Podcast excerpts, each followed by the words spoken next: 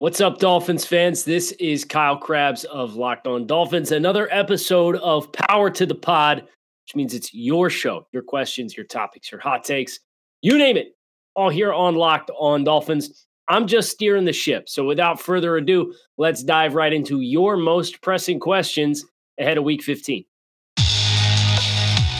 You are Locked On Dolphins, your daily Miami Dolphins podcast, part of the Locked On Podcast Network your team every day. What's up, Dolphins fans? This is Kyle Crabbs, your host here on Locked On Dolphins. It is Tuesday evening, December 14th, for the Wednesday, December 15th episode of the show. Power to the pod. Your questions, your topics, your hot takes, you name it. A couple of you guys already here in the comment section. Uh, Fernando, Pat, Brandon, Paul, good to see you guys. Make sure you leave your questions if you're interested in partaking in the live shows. Locked on Dolphins at YouTube. Make sure you like this video, subscribe to the channel. That way you get the push notifications when we go live. It's all good. If you guys would rather stay in the podcast format, no harm, no foul. Listen, today's episode is brought to you by our friends over at Stance. Stance Apparel believes in the perfect fit, and they believe that it matters more than fitting in. Enjoy the color and comfort of a life less ordinary with Stance. Team Money's already got the right idea. Jets hate week. Let's go. Paul also every week is Jets hate week, Kyle. I you guys are on the money. I love it. So listen, power to the pod. I got a couple of iTunes review questions that I want to dig into first and foremost. Uh, but then I'm going to be flipping this thing over to the live stream. So you guys, I'm going to try my best to start at the top. We're going to see how many iTunes reviews we've got our way to work through. Uh, but make sure you are dropping what you want to hear me talk about today on the show. My thoughts on anything and everything Miami Dolphins, and sometimes not pertaining to the Miami Dolphins. It's up to you. Uh, so this is your chance, you guys who are here live. Make sure you take advantage of it. Other than that, we do have a couple of iTunes reviews, as I said, which we're going to start with. First, starting with Kavika. Longtime listener, first time reviewer. Kudos on the podcast. As a lifelong Dolphins fan, appreciate your take on our beloved team. Thank you for listening. Oh, no, there's no question here. This is just a really. Kavika, thank you sincerely. Uh, MK Defend for Life, which I feel like leaves uh, a review every week uh, with the next question here on the iTunes reviews. And it's a good one. As always, thanks for all you do. Me and my wife just adopted a newborn baby boy. Congratulations to you both. That is awesome. Stoked for you guys. Uh, my question, if available, do you think these players from these positions are solid targets and good fits in free agent, free agency, or would you rather prefer another player? At wide receiver, he lists two players: Michael Gallup of the Dallas Cowboys and Christian Kirk of the Arizona Cardinals. Out of those two, I like Gallup the most. Gallup's probably going to command 15 million plus per season. Uh, very, very, very good player. And when you look at what guys were getting last year, Kenny Golladay got 18 last year. Uh, I think Gallup's a more diverse player than him, and that was with the salary cap at 181 or whatever it was. Uh, the cap this year is expected to go up to 208 or so. Uh, Terron Armstead, the left tackle from the New Orleans Saints, or Trent Brown from the New England Patriots uh, as offensive linemen. Uh, I think both are good fits. I think Trent Brown has less in the way of durability concerns. It's probably not going to cost as much as Terron Armstead, who, uh, in my opinion, is a, a better player when healthy.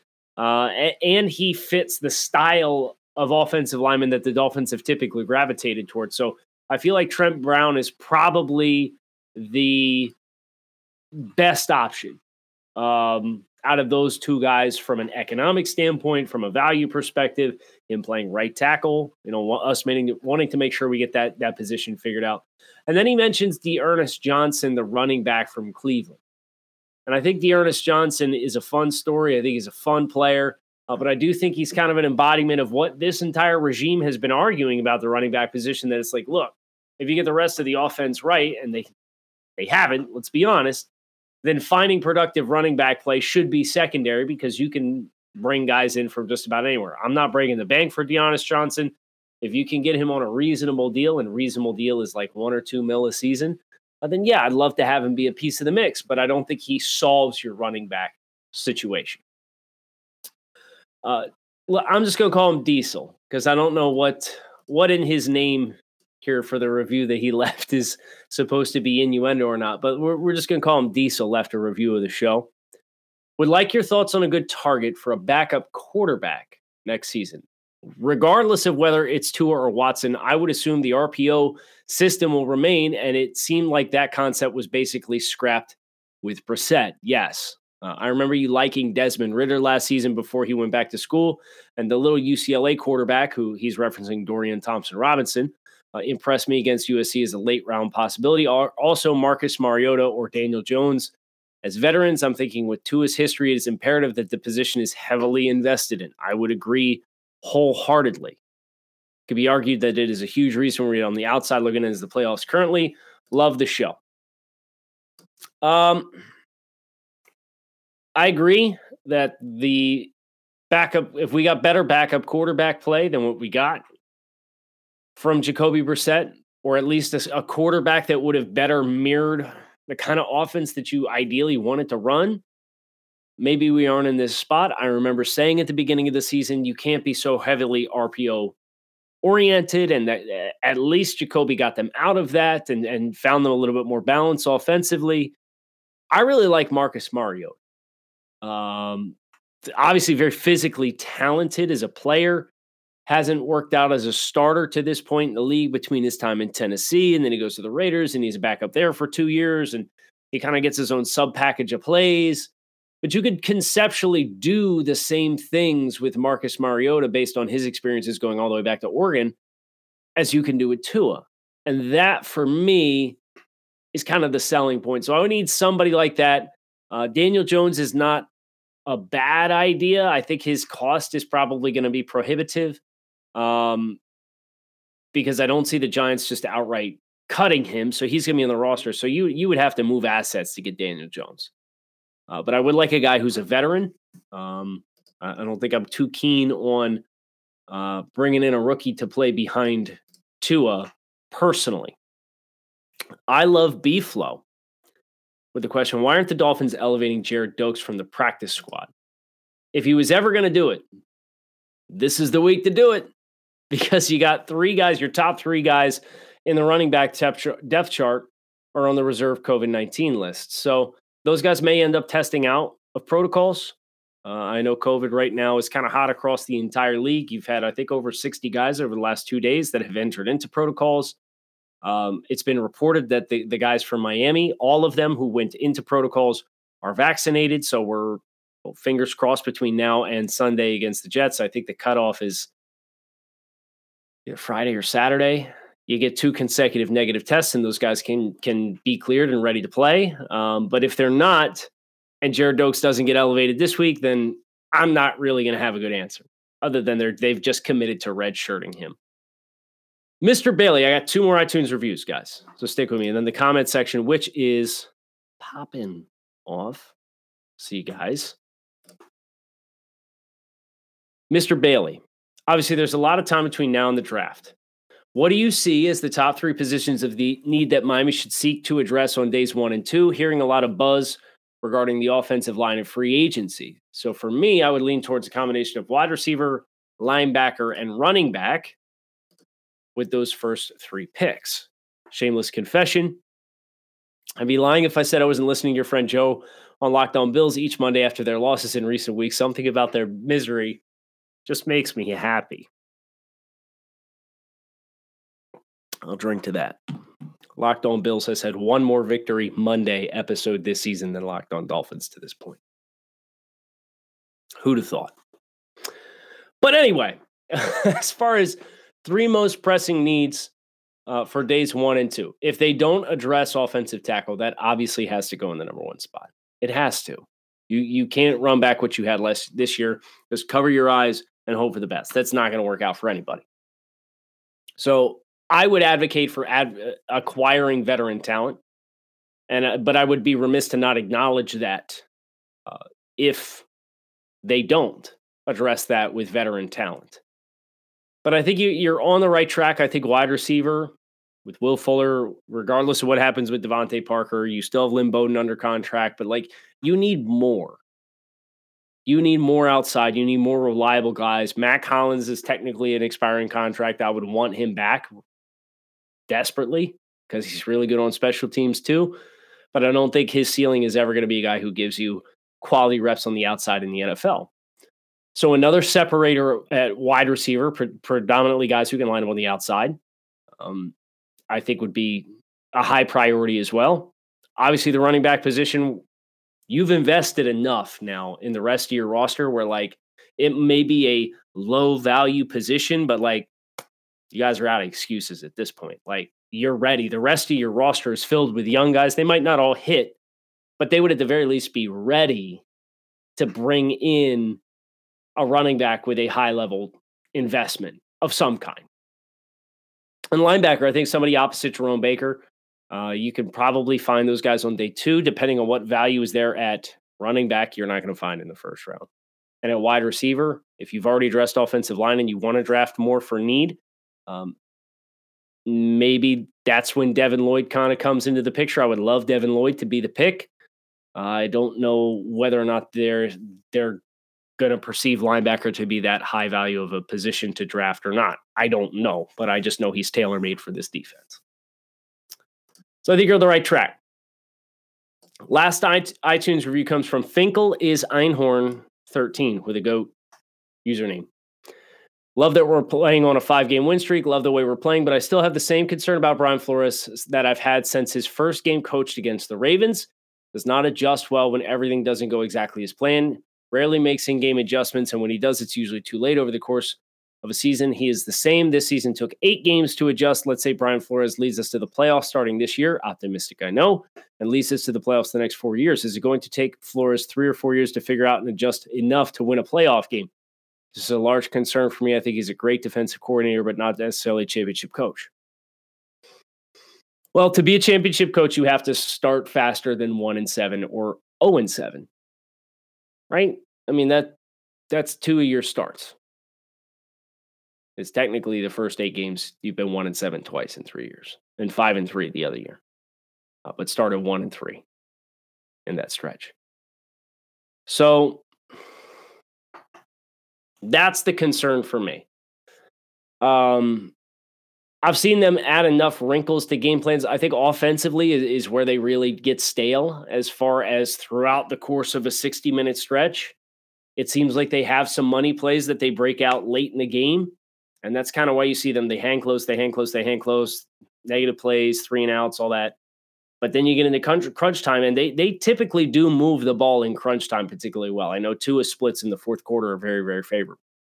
Uh, so I don't know, but again, this, this kind of comes back to something that I wish we would see less of from Coach Flo. And you know, they coach the script of we want to be positioned to win the game at the end of the game, which is an admirable thing to desire.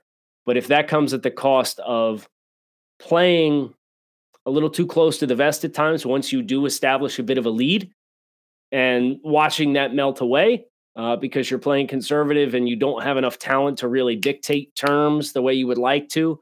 Otherwise, that's the part for me that I kind of get stuck. I think the big thing for him is figuring out his offensive coaching staff this offseason. Uh, I agree with you. He's great defensive mind. The back half of the season, this team has been phenomenal under his watch but you do have to start to put it all together earlier and run this over year over year and start to blend so that your 2021 season can be the onboarding process for 2022. But that also can't happen with consistency if you're constantly changing assistant coaches and the messaging and the techniques. So it's kind of this chicken or the egg issue with the way that this uh, coaching regime is set up at this point in time. But I'm willing to again, I don't want to make any harsh decisions. And I, you know, had asked questions when the Dolphins lost to Jacksonville was about like, okay, like if we were to be looking for a new head coach, what would you guys want? I didn't advocate for anybody to be fired because it's important to take the entire sample size. And I think seeing what the next four games hold is an important stretch of what that sample size includes for the Dolphins this year and Brian Flores. I want to talk to you guys about a really fun opportunity uh, that we as Locked On have the chance to provide you uh, with one of our partners on location. Super Bowl 56 at SoFi is less than 100 days away.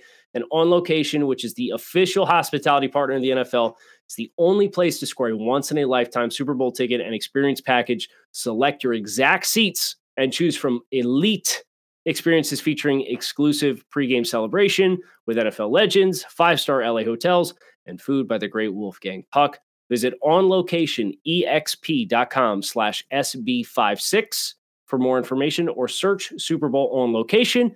That's onlocationexp.com slash SB56 or search Super Bowl on location.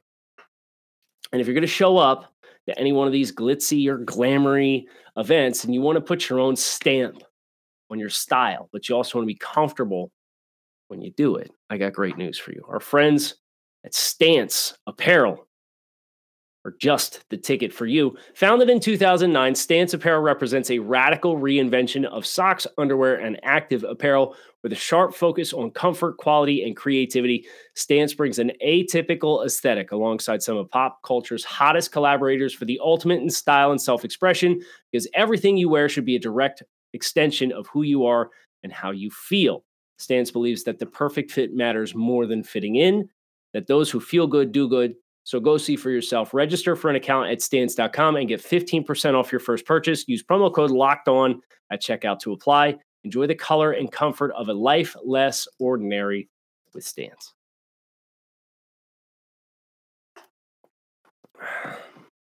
Pat with an all time bad comment in the history of Locked On Dolphins live streams. What is the worst sports movie of all time and why is it draft day? I'm disgusted. A draft guy, an avid draft guy. You can't try to tell me that draft day is the all time worst sports movie. Next one from you. If Jevon Holland ends up being out this Sunday, who fills in at free safety and how badly does that affect this defense? Eric Rowe, Brandon Jones, God forbid, Clayton Fejedelem. It's a good question because Jason McCourty is out for the year, and he was the guy who started the season at free safety. I don't think it will be Brandon Jones. I think you'll probably see more two high looks from the Dolphins defense as compared to picket fence on the line of scrimmage, catch coverage eight, 10 yards off, and a lot of cover zero. I think you'll see a lot more too high. Uh, and, and I would expect Eric Rowe is the guy who's more experienced in the defense to take control of some of the communications. Um, I know somebody had asked me, you know, Byron Jones used to play free safety. You know, do you do that and then move Nik Needham outside or Noah Igbinoghene or anything like that? I think it's just easier to kind of utilize Eric Rowe because you have three safeties that are really good. In Brandon Jones, when he's healthy, as a box defender. Eric Rowe is a guy who has played all over the secondary and has a lot of experience in this defense. And Jevon Holland is a dynamic playmaker who's currently on the reserve COVID 19 list. And if he does not play, I think I would probably advocate for Rowe to take the calls on the back end. And I would kind of change my coverage looks because, listen, guys, the Jets are going to be without Michael Carter and Tevin Cole. The Jets are going to be without Elijah Moore, who's on IR. They're probably going to be without Corey Davis. I don't know what kind of threats the Jets have from a personnel perspective that's going to put fear in you as this Dolphins secondary. You still got to go out there and execute, right? But this was, if you were ever going to catch a game in which Jevon Holland was going to have to miss, the Jets without Elijah Moore and Corey Davis is probably the one that I would draw up. If that means more zone coverage because you, you don't have to respect so much the threat on the outside or the speed of Elijah Moore after the catch, so be it. But I think that's the big adjustment that needs to take place. I see questions from Michael, John, uh, William. Going to grab you guys as best as I can, but I want to go back up to the top of the queue, top of the comments section. Uh, Chris with the shout out, my built bar king. Bless you. You have great taste.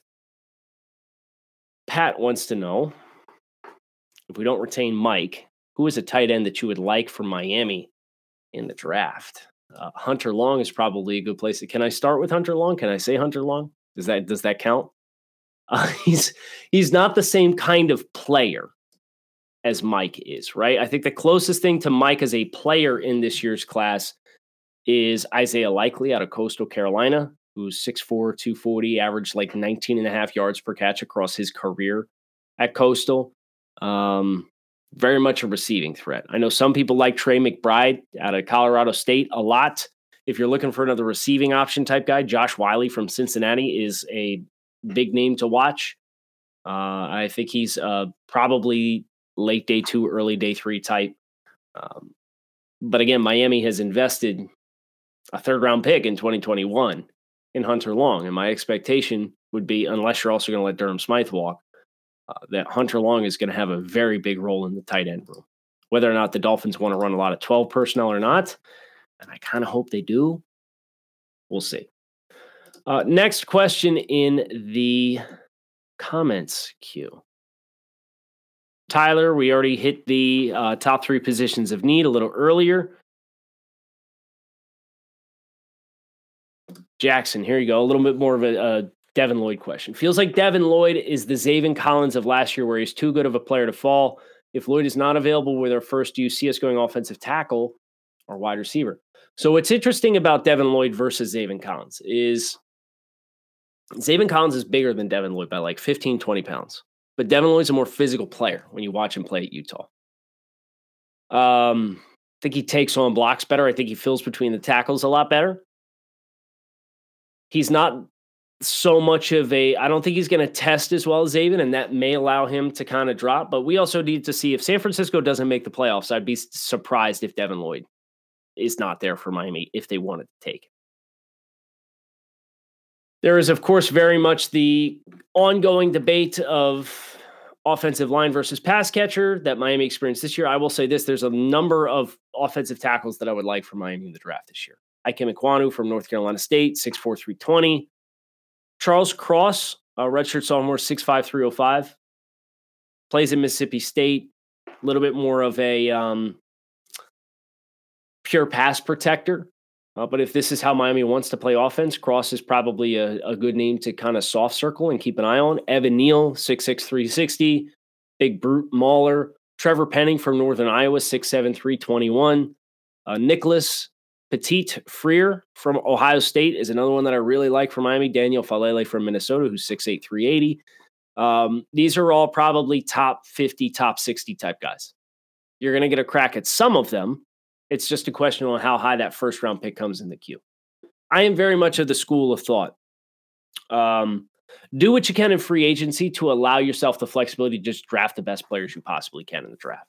Because when you start drafting to try to fill for need, that's how you get a class like 2020, in which you drafted a perceived need in Noah Igbinoghene and a perceived need in offensive tackle in Austin Jackson, despite those very clearly not being the best players available. Because the best players available were a lot of the guys that everybody was hitting you over the head with, talking about how I can't believe they didn't draft Cesar Ruiz at center. Well, it's not as valuable a position. We feel like we got more at center to work with. We signed Ted Karras, right? I mean, that kind of mentality is where you really get into a slippery slope. Uh, but that's a great question. Let's see. Caden with a good question. I don't have this, uh, or excuse me, Calden with a good question. I don't have this off the top of my head, but this is the right thought process for how Miami goes about acquiring established NFL talent. Which players in cap stricken teams should we go after, and should we overpay to secure a big time player? I think it depends on what you define as overpaying, but yes, we should be looking at the teams that are way in trouble on the cap, especially ones that were not competitive last year and don't have a rosy outlook this year. Because those are the kinds of teams. New Orleans is an interesting one. They've they've notoriously been finagling the cap for the last couple of seasons. They're projected to be like $67 million in the red again this offseason. That's the kind of team that you can go to and offer an opportunity to save some room, depending on how they've structured their contracts. I don't know what those look like. That is that is probably a week's worth of content, if we're being honest. But this is the right mentality for if you are going to start that process for yourself and look for some teams, look for those teams who are fringe competitors or non-competitive but have bad cap situations. Let me see. Trevor wants to see Kenneth Walker as a Miami Dolphin. If you're not familiar with Kenneth Walker, Uh, Wake Forest transfer to Michigan State this season. He's a phenomenal player. He was very quiet against Ohio State, but I think Ohio State scored touchdowns on their first six or seven possessions in that game. So they didn't really get a lot of chance to run the football. He's mean. The one thing I, I'm a little apprehensive about with Kenneth is I would love to see him more involved in the passing game. He is a true bell cow, high volume ball carrier, but I don't think he gives you a lot of value uh, on passing downs at this point in time. And that's kind of something that I have always been. I've had a soft spot for guys as backs who can pass pro. Because if you can do that with the way the trends at the tight end position are going right now, and you want to have six man protections, uh, having a back that you know that you can rely on is going to allow you to do a lot of things with a uh, mismatch player and a tight end. That's a lot easier to get involved in different ways and not kind of tip your hand for conceptually what route you're trying to manufacture. Because if you take a running back who's a receiving back and you put him out in the slot or you motion him out, you know, there's only that tells the secondary and the defense more than if you come out and you've got a flex tight end who's in a bunch, in my opinion. Next question comes from Brandon. Do you think that the Finns will ever be a dynasty again? Do you think this core of young guys could be the part of a Dolphins dynasty? This is a great question. And obviously, we're including the Shula years uh, as a dynasty. They went to four Super Bowls in like a 15 year stretch. Um, won two of them. I don't know if that qualifies as a dynasty. Um, but I can see this t- this team will be competitive again someday, consistently. This is not a Detroit Lions level situation. Um, and they've been close a couple of times and then they've tried to build the bridge and let it fester, and then you, you had to take steps backwards before you could walk forwards again. Yes, I could see if you end up hitting on Jaelan Phillips, Jevon Holland, Jaylen Waddle, Tua Tagovailoa, Raekwon Davis, Brandon Jones. Uh, if Hunter Long ends up being a reliable starting tight end in the NFL, you retain Mike Gesicki. Like that's a really good nucleus of young guys, and they're all guys that are on rookie contracts. They are all guys that are developing at the same time. They're going to establish chemistry together. Not to mention guys like Zach Sieler, who you brought in, and Christian Wilkins, if he gets extended. And I don't think any of these guys are at this point in time break the bank guys that are fringe contract extension players. You just need the right couple of pieces to sprinkle in throughout. And of course, this is very dependent on Tua Tagovailoa become the quarterback that so many people think he's capable of being. But I would like to think this is not an unrealistic ask, or this is not unrealistic for us to uh, aspire to see with this group of guys. I think the foundation that's been built with this regime is really solid. The offensive line needs to get better. You need more proven NFL talent on the offensive line. But at the same time, I do happen to believe that like you have a lot of young talent to work with. And now the pressure's on the coaching staff. Aside of offensive line, which I, I don't think you've got enough, I think you have a lot in right places to continue to work towards being what we all hope they will be, which is a, a annual contender. As mentioned a little earlier, was referred to as the built bar king. I don't know about that. But what I do know is that Built Bar is an absolutely positively delicious protein bar that tastes like a candy bar or even better than a candy bar. Built Bar is filled with so much holiday goodness, rich with decadent flavor, covered in chocolate, but amazingly low in calories, sugar, net, carbs, and fat, but high in protein. You get the best of both worlds, delicious and healthy. But it is the season of peace and love, so don't bring your favorite Built Bars to family parties. people are so passionate about their favorite flavor they will fight you for it almost guaranteed. So tell Santa to throw a few built bars in those stockings and make sure you load up this holiday season. Right now, you can go to built.com, use promo code LOCK15 and save 15% off your next order. That is built.com, promo code LOCK15 to save 15% off your next order of the world's most delicious protein bar. Glenn wants to know if we signed a running back this week. Can't find any news on the visits. Yeah, so they had four guys in for visits. Uh, I don't believe they signed any of them. Um, you do have Duke Johnson. They're expecting, it sounds like they're expecting Malcolm Brown back off of IR with a quad.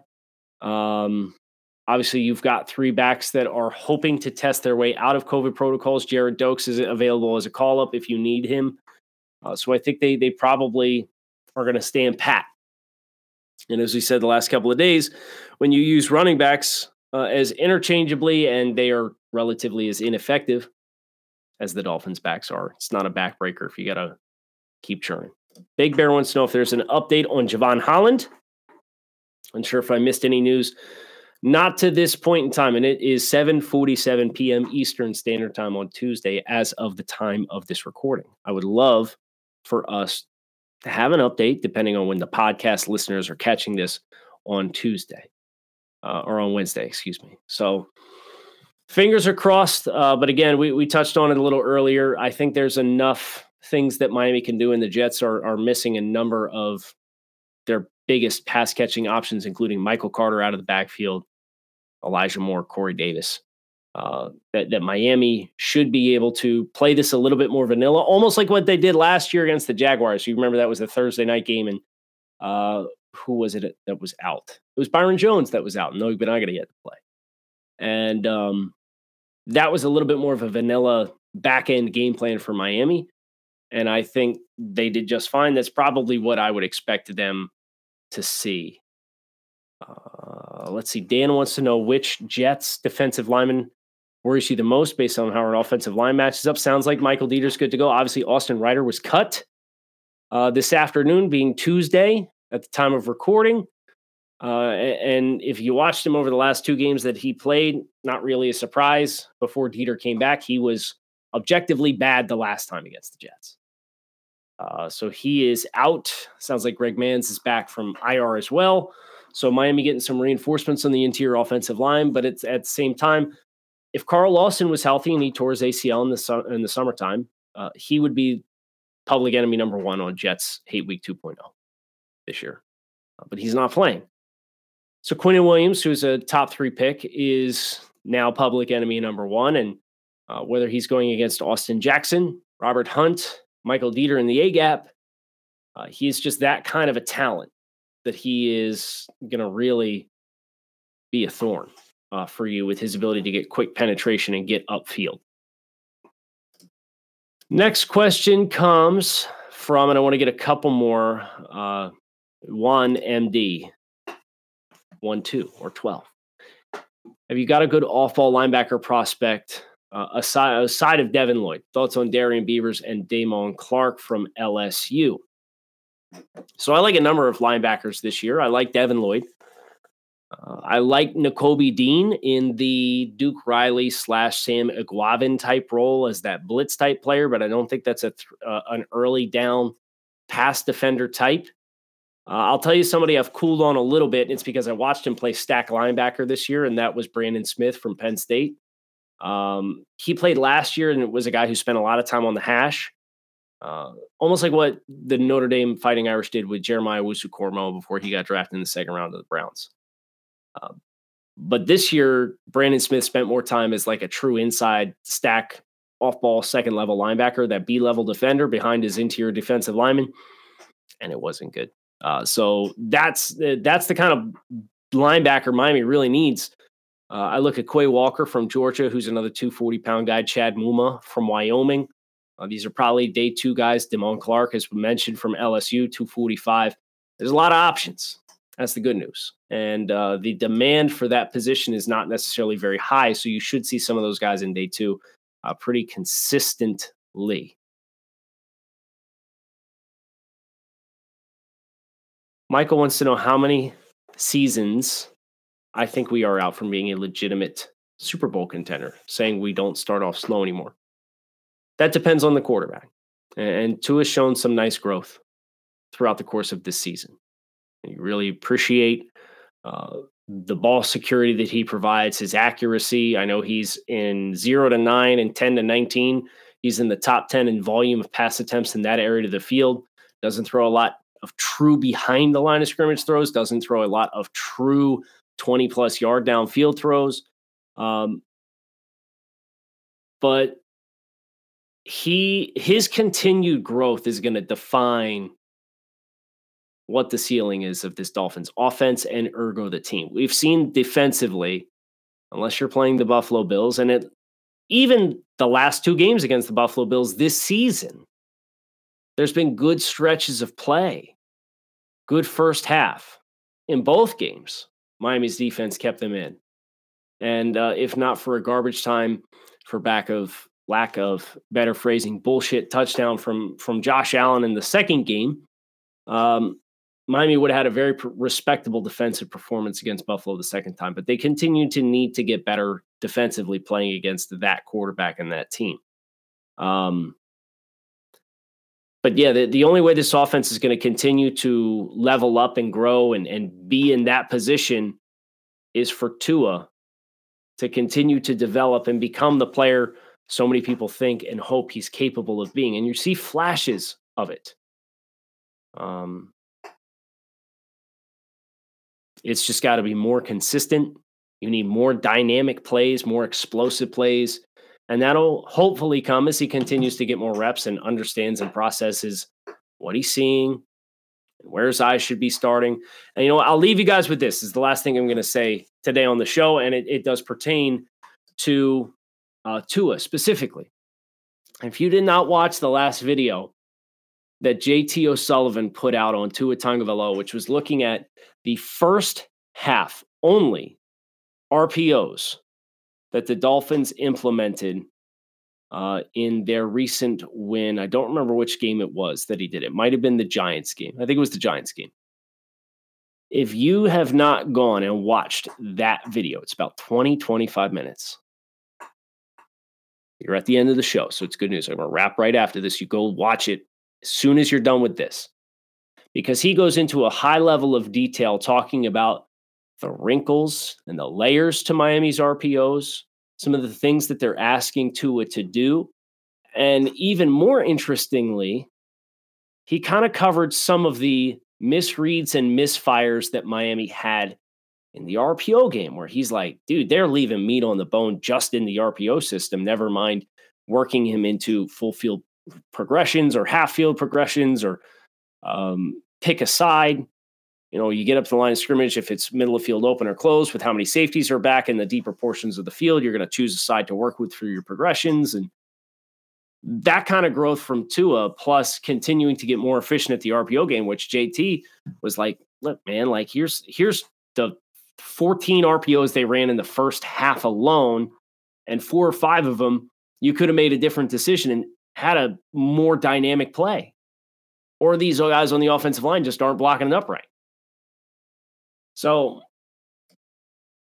I think we all would have loved to have skipped this regression from a record perspective or potential. yeah, I guess you could technically still call it a regression, even if they went out.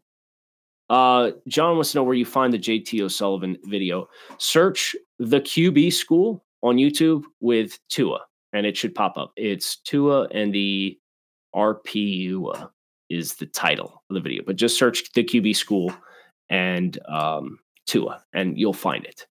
So make sure you check that out. Uh, but I think we all could have done without the regression. You know, Miami's lost seven games already this year. They lost six last year. I understand there's an extra game. You could get to 10. Um, but if the necessary evil here is that that has to take place for them to have the clarity on what they need offensively to continue to level up and push, and so be it. Hope you guys enjoyed, man. We almost went 40 minutes live on YouTube. Make sure you like the video, hit subscribe on the channel. That way you get the push notifications when we do go live. It's great seeing so many familiar faces in the comment section, some new faces as well. I want to thank everybody who tuned in live. I want to thank everybody who's listening on the podcast feed as well for your, your continued support of Locked On Dolphins. This show is only going to go where you guys take it. Genuinely. Thank you all for listening, partaking in this 2021 season with us. Uh, but remember, this is a your team every day situation, including in the off season. So plan accordingly. Hit subscribe on the podcast. Kyle Crabbs, thanks as always for listening. Keep it locked in right here on Locked On Dolphins. Fins up. Make it a great evening.